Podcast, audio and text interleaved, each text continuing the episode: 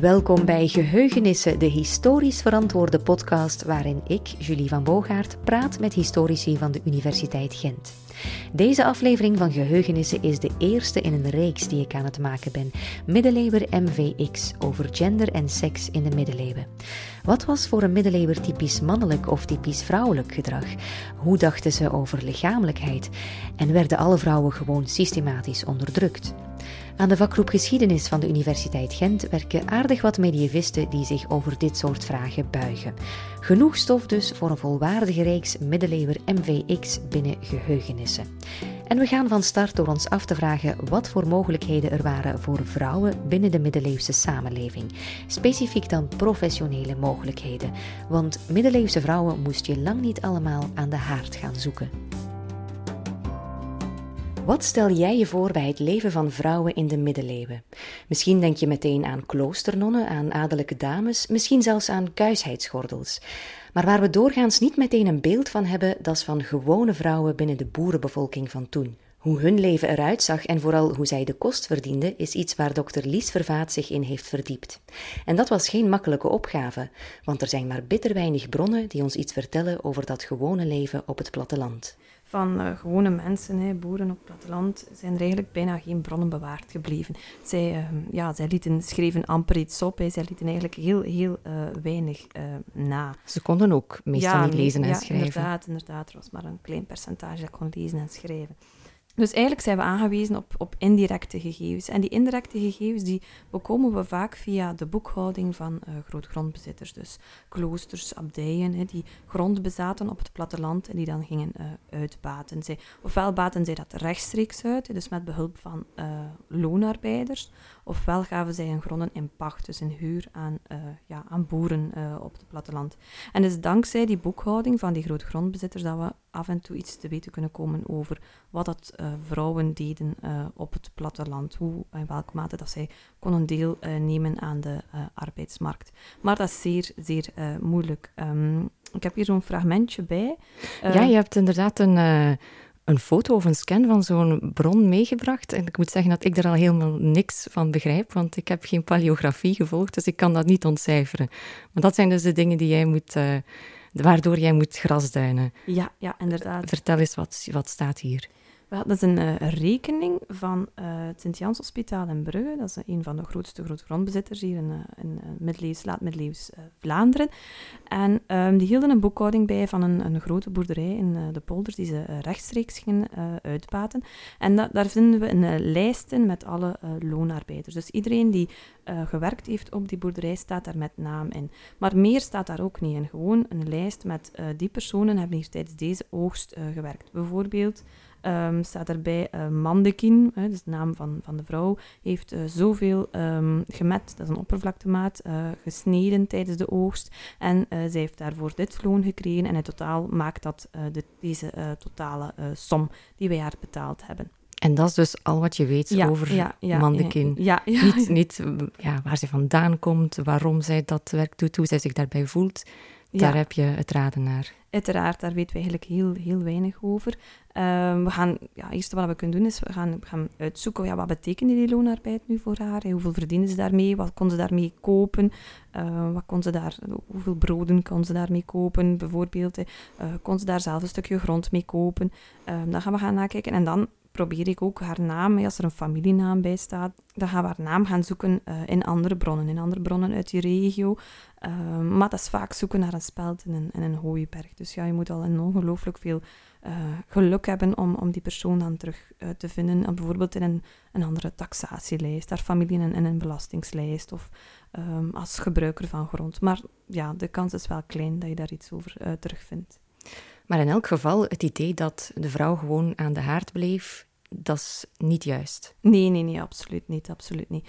Vrouwen gingen uiteraard uh, ook uitwerken. Maar de meeste vrouwen waren eigenlijk wel werkzaam binnen een eigen ja, gezinseconomie, noemen we dat. Dus de meeste vrouwen leefden in, in kleine, familiale uh, landbouwbedrijven in Noordwest-Europa. En um, daarbinnen had je wel een, een taakverdeling tussen uh, man, en man en vrouwen. Eigenlijk waren er genderspecifieke taken. Dus sommige taken waren heel strikt voorzien voor de man, heel strikt voorzien voor de vrouw. De andere waren meer ja, voorbehouden of, of associeerde men meer met mannen of vrouwen. Wat was dan zo typisch mannenwerk en typisch vrouwenwerk? Ehm, alles wat dat te maken heeft met de landbewerking is iets typisch voor mannen. Ploegen, eggen, um, mest spreiden op, op het land is iets typisch mannelijk. En vrouwen worden dan meer geassocieerd met het, met het vee, het voeden van het vee, Ehm, het voeden van het pluimvee, het melken van de koeien, alles wat dat te maken heeft ook met, met voedselbereiding. Dus uh, bijvoorbeeld van het graan, het, het, het graan uh, tot brood bakken, het verwerken eigenlijk van de producten tot uh, ja, voedsel. Of ook, um, wat dat ook heel vrouwen, veel vrouwen zich mee bezig hielden, was de textielproductie. Um, dus het spinnen uh, van wol, van schapen, het spinnen van uh, vlasvezels, uh, tot wat dat dan later in een later stadium verwerkt wordt tot linnenkledij. Dat is ook iets waar dat zij zich mee gaan bezighouden. Dat is iets specifiek voor vrouwen en dat zien we eigenlijk in heel veel regio's in, in Europa, dat de vrouwen zich met de textiel gaan bezighouden. En vaak, ja... Um, was dat ook iets waar dat zij inkomen uit konden halen. Hè. Dus die, die producten, zij gebruikten die binnen het eigen bedrijf, maar ook een deel kon verkocht worden hè, aan, aan, op, op lokale kleine marktjes of aan een buren. En daar haalden ze dan ook wel inkomen uit. Dus een vrouw droeg bij, door haar arbeid, droeg, droeg op die manier bij aan het uh, gezinsinkomen. En zij was alles, allee, zij hield zich absoluut niet alleen bezig met de opvoeding van de kinderen en, en het klaarmaken van eten, maar zij uh, ja, droeg haar uh, steentje bij. Bijvoorbeeld ook een, een taak die, die beiden uh, deden, was het werken in de oogst. Op het moment dat de oogst er was, werd iedereen uh, ingeschakeld. waren zowel mannen als vrouwen ja, betrokken erbij. Je zegt het bereiden van voedsel, maar dat uh, hield ook in het uh, brouwen van bier. Ja, ja, ja. voor uh, Engeland zijn er verschillende studies naar de brouwactiviteiten van vrouwen. Um, en daaruit blijkt dat brouwen, bierbrouwen, eigenlijk iets typisch was dat vrouwen deden in in de kleine laatmiddeleeuwse dorpen. We moeten ons daar geen grootschalige bierproductie bij gaan voorstellen, maar eerder heel kleinschalig. Um, zelf binnen een eigen huis um, ja, brouwden zij bier voor eigen consumptie en wat dat dan over was, verkochten zij uh, aan, aan een buren of op lokale markten. En het is maar met, met later de introductie van de hop, waardoor dat bier langer kon uh, bewaard blijven en, en een grotere vraag naar bier, um, dat dat gaat verschuiven naar meer stedelijke centra en dat dat meer grootschaliger gaat worden. Dat daar meer kapitaal voor nodig is en dan zie je dat de mannen het overnemen.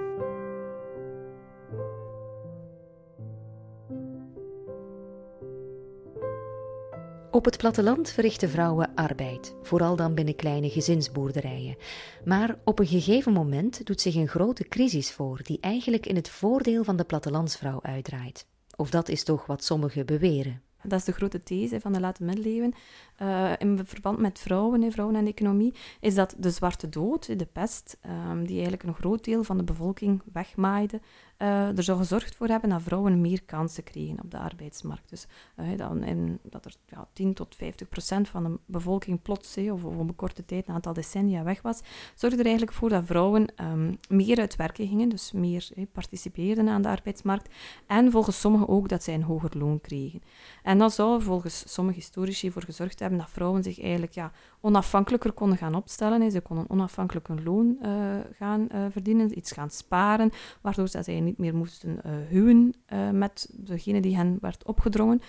Um, en dat zou dan eigenlijk voor gezorgd hebben voor een soort van emancipatie-idee van de vrouw in de late middeleeuwen. Ja, dat is een heel aantrekkelijk idee voor, voor feministen, lijkt mij. Maar we moeten daar toch een aantal kanttekeningen bij plaatsen, dacht ik. Ja, ja inderdaad. Dat is een heel, heel mooie, mooi verhaal, uiteraard. Maar Uiteraard moeten we dat nuanceren en, en gaan, ja, gaan contextualiseren. Hè. Um, het idee dat een, een, groot deel van de bevolking weggemaaid is, vooral gebaseerd op uh, Engelse uh, casus. In Engeland heeft de Zwarte Dood zeer zwaar um, toegeslagen. Zeer zwaar toegeslagen, hè, met, uh, met uh, ja, cijfers van, van de helft van de bevolking die uh, gestorven zou zijn. Voor andere regio's ja, is dat heel wat minder. Voor Vlaanderen bijvoorbeeld eh, schat men ongeveer 10% van de bevolking die overleden is. En een tweede kanttekening die men moet maken is uiteraard dat de vrouw, ook al de gewone eh, plattelandsvrouw, dat dat niet bestond. Hè. vrouwen, ja, er waren zeer veel verschillen tussen vrouwen, zoals vandaag de dag. Hè. wat een vrouw kon, mocht, deed, het hing af van haar maritale status, dus uh, of dat ze al dan niet uh, gehuwd was, of dat ze weduwe was, van haar sociaal-economische status, hè, wat zij, iemand die amper grond bezat en, en ja, moest rondkomen door hier en daar een beetje ja, kleine taakjes, klusjes uit te voeren. Of was zij de vrouw van een rijke pachtboer? Dus dat maakt ook al een verschil uit. En dan ook ja, de, de etniciteit ja, speelde ook een rol. Christelijke vrouwen versus dan Joodse vrouwen. Um, dat speelde allemaal een rol. Dus het idee van de vrouw die het dan beter zou gehad hebben tijdens de late middeleeuwen, ja, dat moeten we ook al heel sterk nuanceren.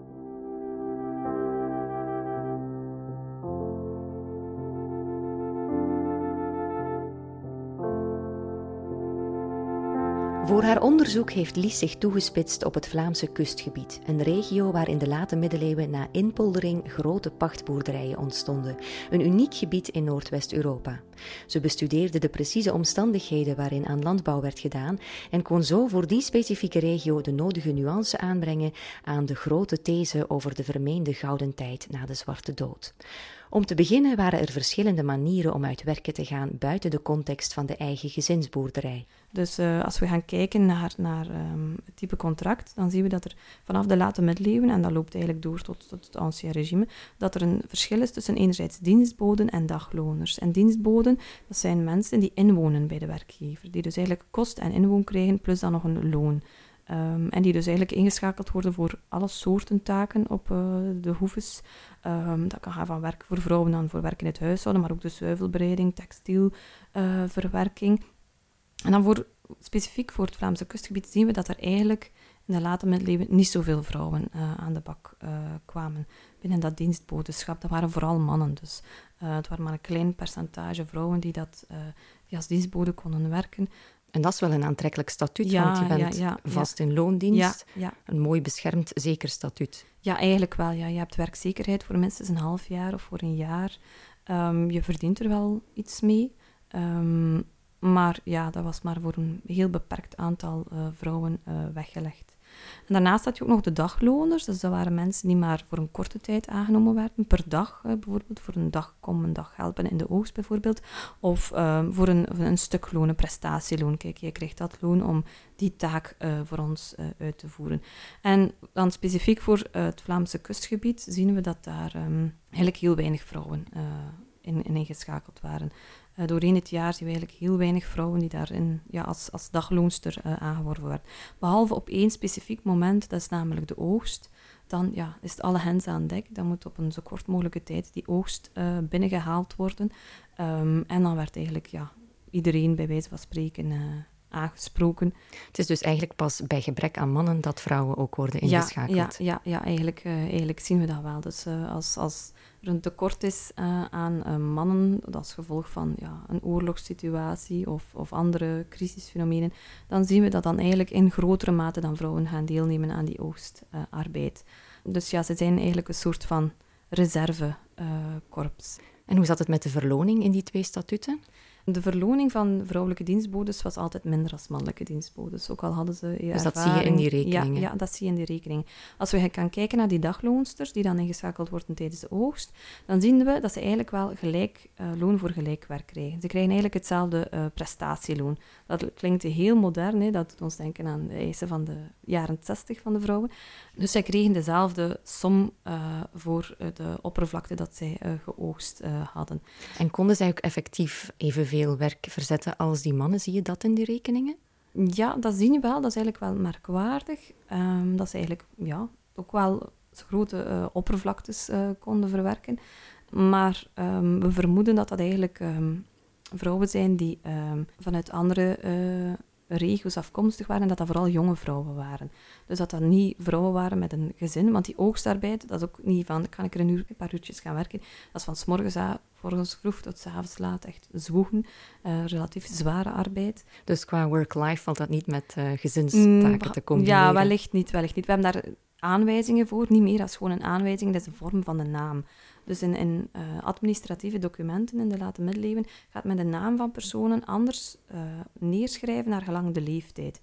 Dus um, men gebruikt het suffix kin om aan te duiden bij vrouwen of dat ze ofwel van een jonger leeftijd zijn, dus dat eerder adolescenten zijn, ofwel oudere vrouwen, dus weduwes, uh, meer hulpbehoevende vrouwen. Dus dat zien we bijvoorbeeld in de bronnen Betkin, Lieskin, um, Maikin. En daaruit kunnen we afleiden van ja, dat zijn wellicht jongere vrouwen. In elk geval waren het wel meer ofwel jongere ofwel oudere vrouwen die misschien niet hoofdzakelijk met gezinstaken bezig waren. dat valt moeilijk, uh, wellicht moeilijk te combineren. Ook omdat we aanwijzingen hebben dat die vrouwen ook uit andere regio's afkomstig zijn. Dus ik heb die, die vrouwen die ik dan gevonden heb in die rekeningen proberen zoeken in bronnen uit die omgeving van, van die grote polderhoeves.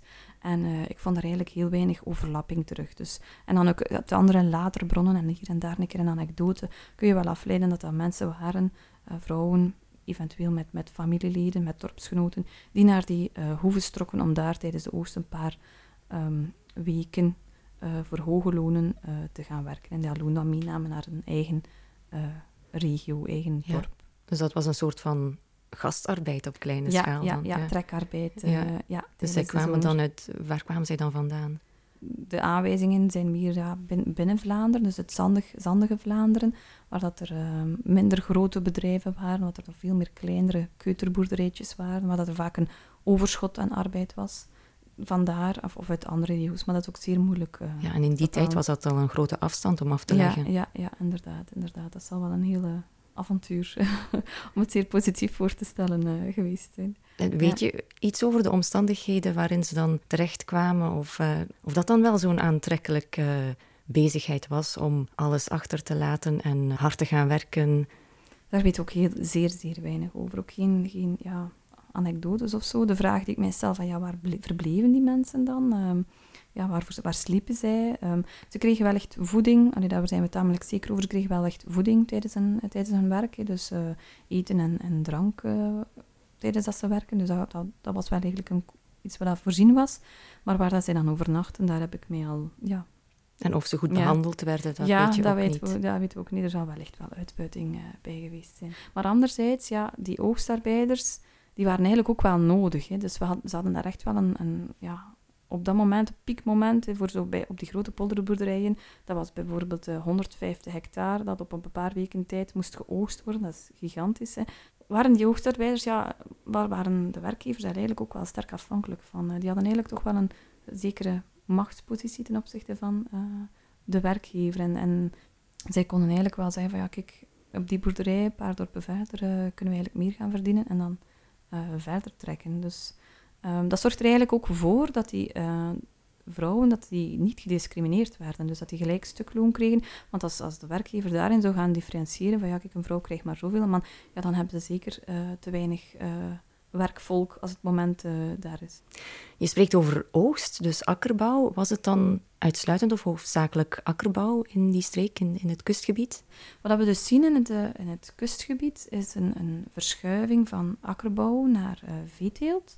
Dus dan men focust eerst op de verbouwing van tarwe en dan in de, vanaf de ja, 15e, 16e eeuw meer op, op veeteelt.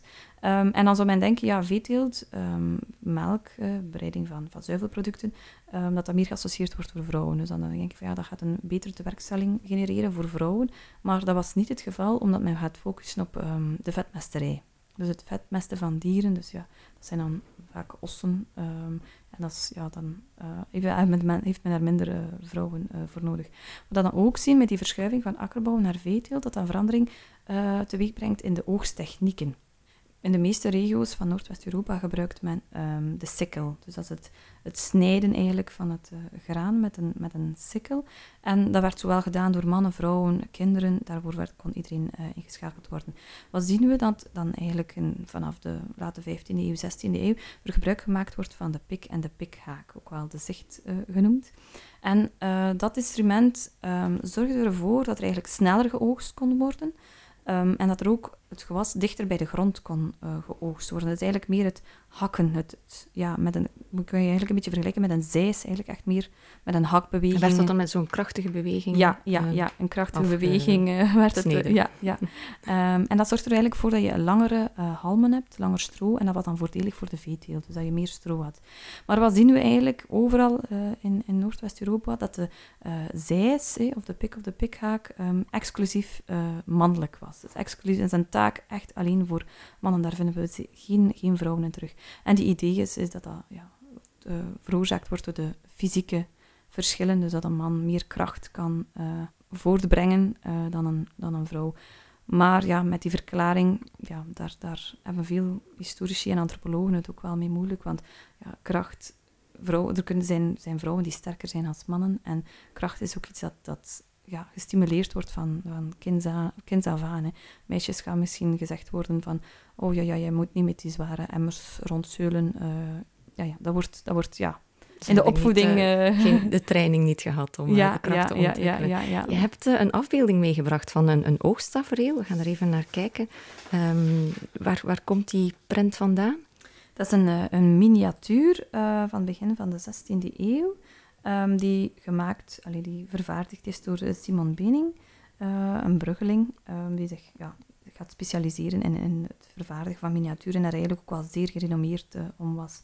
En we zien hier ja, een aantal uh, mensen aan het werk um, met een pik en een pikhaak. Dus je ziet zeer mooi in die twee onderdelen van het instrument en je ziet die ene man zijn arm heel hoog opheffen om eigenlijk die grote, ja, die grote slag te maken. Ja, die grote slag te maken. En je ziet dat um, met die introductie van dat nieuw instrument, dat er eigenlijk ook wel meer hulp nodig is. Hè, meer assisterende jobs. Dus dat, dat, dat afgehouden graan moet dan samengebonden worden en dan samengebracht worden en op een hoop, allee, op een, op een, op een scho allee, schoven uh, gezet worden. Um, en dat was iets waar, dat, uh, waar dat de vrouwen voor ingeschakeld worden. Ja. Dus we zien eigenlijk door die technische verandering die te maken, te maken heeft met de verschuiving in, in, in het um, type uh, landbouw, dat vrouwen eigenlijk meer naar de assisterende jobs uh, worden uh, geduwd. En in die assisterende jobs krijgen ze ook een uh, lager loon. Dus het heeft te maken niet alleen met de beschikbare arbeid, maar ook ja, met de type landbouw, met, um, met de technieken die men hanteerde. Ja, je ziet inderdaad op de afbeelding dat er twee mannen aan het werk zijn, aan het, aan het oogsten zijn met uh, die pikhaak. En dan meer op de achtergrond is een vrouw bezig om zo'n uh, bundeltje samen te binden. Meer het, uh, het ondersteunende werk, het assisterende ja, werk. Ja, ja, inderdaad. En daarvoor kregen zij, zoals gezegd, een, een stuk lager loon als wanneer zij zelf met de sikkel konden snijden.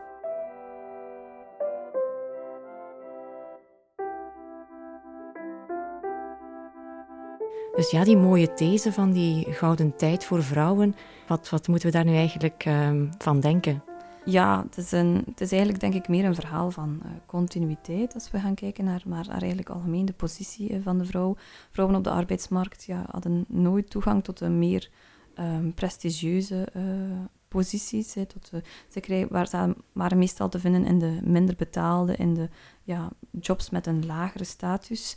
Um, zij verdienen eigenlijk ook altijd minder als je gaat dan kijken naar een uh, dagloon. Um, dus die stuklonen, eh, waarbij dat ze gelijkloon voor gelijk werk krijgen, dat is maar uitzonderlijk eigenlijk. Uiteraard is dat loon iets absoluut noodzakelijk om te overleven. Ja, nu vandaag de dag uit werken gaan is ja, dus ook een loon verdienen, maar ook aan arbeid, aan het werken gaan verlenen. Ja, dan krijg je ook ja, status en ontleen je bepaalde identiteit.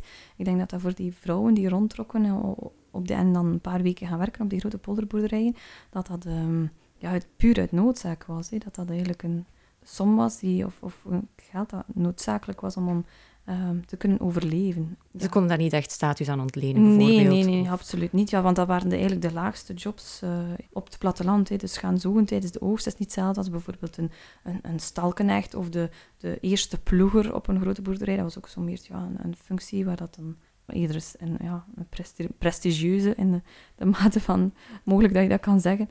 Uh, toch iets hoger op de ladder. Ja, uiteraard, uiteraard. Ja, terwijl ja, die oogstarbeidsters en die oogstarbeiders, ja, dat was, die werden gewoon een paar weken uh, aangetrokken en dan waren die weer weg. Uh, en konden ze dan toch niet soms hun positie verbeteren door te werken op die manier? Dat is mogelijk om dat eerder positief te gaan beoordelen. Die dienstbodes die zullen wel ja, ergens meer een aantrekkelijk statuut gehad hebben. Die konden wel het een en het ander uh, sparen. Maar zoals gezegd waren er eigenlijk maar een beperkt aantal dienstbodes. En dan anderzijds die vrouwen die dan ingeschakeld werden in de oogstarbeid. Ja, dat was wel ook wel een, een, een aardige som. Als zij een hele zomer lang van s morgens, van tot s avonds zoeden, konden zij wel ja, een mooie som uh, bijeensparen. Weet je wat ze daarmee deden of wat hen dat dan als mogelijkheid bood?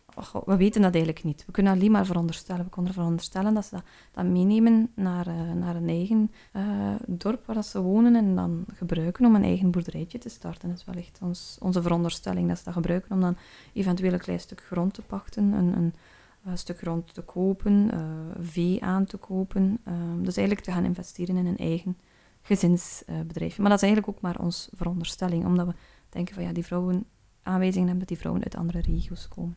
Of zou het niet kunnen dat ze, ja, jonge ongehuwde vrouwen, dat ze dat, het geld dat ze gespaard hebben op die manier of bij elkaar hebben gewerkt, dat ze dat moeten afgeven aan, aan de vader? Dat is ook zeer goed mogelijk. Ja, dat is ook zeer goed mogelijk dat dat op die manier bijdraagt aan de gezinseconomie van uh, hun, uh, hun ouders, van het, het, ouderlijke uh, landbouwbedrijf. Dat is zeer goed mogelijk.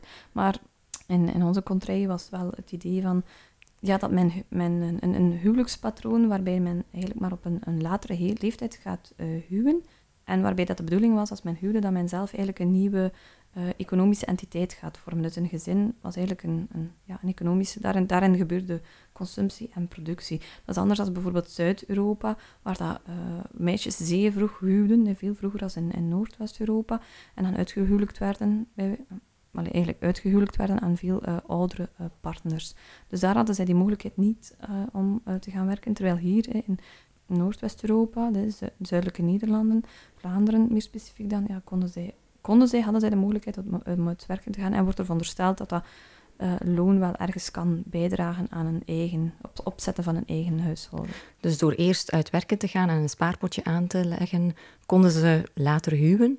Ja, ja, ja. En dan misschien ook minder kinderen krijgen. Ja, ja, dat is het idee. Dus als dan later huwen en dan minder kinderen krijgen uh, dan bijvoorbeeld in andere regio's. Dus ja, als we dan toch lichtpuntjes proberen te zoeken in iets wat, wat mij nog niet echt volledig overtuigt dat een, een gouden tijd was voor vrouwen, waar, waar uh, zou je die dan zoeken?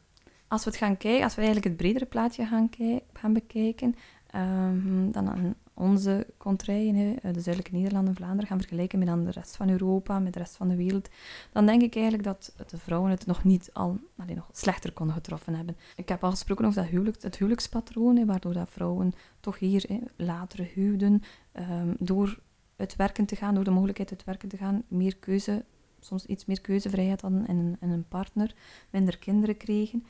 Dus dat huwelijkspatroon is enerzijds uh, voordelig en dan anderzijds, specifiek in Vlaanderen, hadden we een egalitair erfrecht. Dat wil zeggen dat eigenlijk de erfenis van de ouders gelijk verdeeld wordt onder andere alle kinderen. Dus zowel jongens als meisjes. Dat heb je bijvoorbeeld niet in Engeland, waar dat de, vaak de, zonen alleen erfden of alleen dan de oudste zoon uh, gaat erven.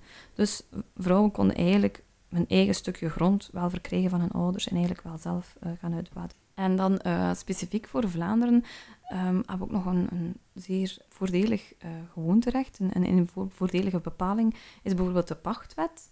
Um, die bepaalt dat als een pachter overlijdt, dat die grond niet terugkeert naar de eigenaar, naar de verhuurder, naar de grootgrondbezitter, maar verder door het gezin kan gebruikt worden tot het aflopen van de pachttermijn. En we zien dus eigenlijk dat zeer veel weduws daar gebruik van maken. Dus dat eigenlijk op het stuk grond konden blijven Zolang... Dus eigenlijk weduwe zijn was wel een aantrekkelijk, een aantrekkelijk ja, statuut. Ja, ja, dat is eigenlijk de these dat eigenlijk van alle vrouwen de, de weduwen het nog het best hadden. Want dat zien we eigenlijk ook in de stedelijke economie, dat weduwen het bedrijf, uh, het ambachtsatelier van een echtgenoot uh, gaan overnemen. Um, en dat zien we eigenlijk ook op het platteland, door, door die uh, wetgeving verband met de pacht. Dus dat weduwen vaak dan toch de zaak overnemen. Dus dan komen zij aan de leiding te staan van dat landbouwbedrijfje. Ja, ja, dat was mogelijk in onze regio's. Terwijl dat voor andere regio's, dat er dan bijvoorbeeld de bepaling was dat als de pachter overlijdt, de mannelijke pachter overlijdt, dat alles onmiddellijk terugkeerde naar de eigenaar. Dus dat stond bij wijze de vastsprekende weduwe op straat. Um, en we zien hier dat, ja, dat weduws eigenlijk wel daar zeer uh, vaak gebruik van maken. En zelfs, zelfs al is het termijn, de pachttermijn verstreken, dat ze toch opnieuw een uh, overeenkomst gaan sluiten met de uh, eigenaar. Dus dat, eigenlijk, dat ze eigenlijk wel beschouwd werd als ja, dat dat kon. Dat was legitiem. Ja, ja dat was, dan kon eigenlijk zelf ja, een, een stuk grond uh, gaan uitbaten op eigen naam. In eigen en er werd niet verondersteld dat ze dan moesten hertrouwen? Ja, vaak. En vaak ja, dat is afhankelijk van, van de financiële situatie vaak van die weduwen. Dus als dat financieel niet noodzakelijk was, dan stond het hen vrij om gewoon ja, weduwe te blijven? Ja, dat heeft ook wel het heeft te maken ook met de, met de, denk ik, met de omvang van het landbouwbedrijf. Als het eigenlijk een kleiner bedrijf is, waar dat er ja, maar, maar een klein stukje grond uh, bij betrokken is, dat dat, dat dat wel mogelijk was. Maar als we dan gaan kijken naar de grotere uh, pachtboerderijen...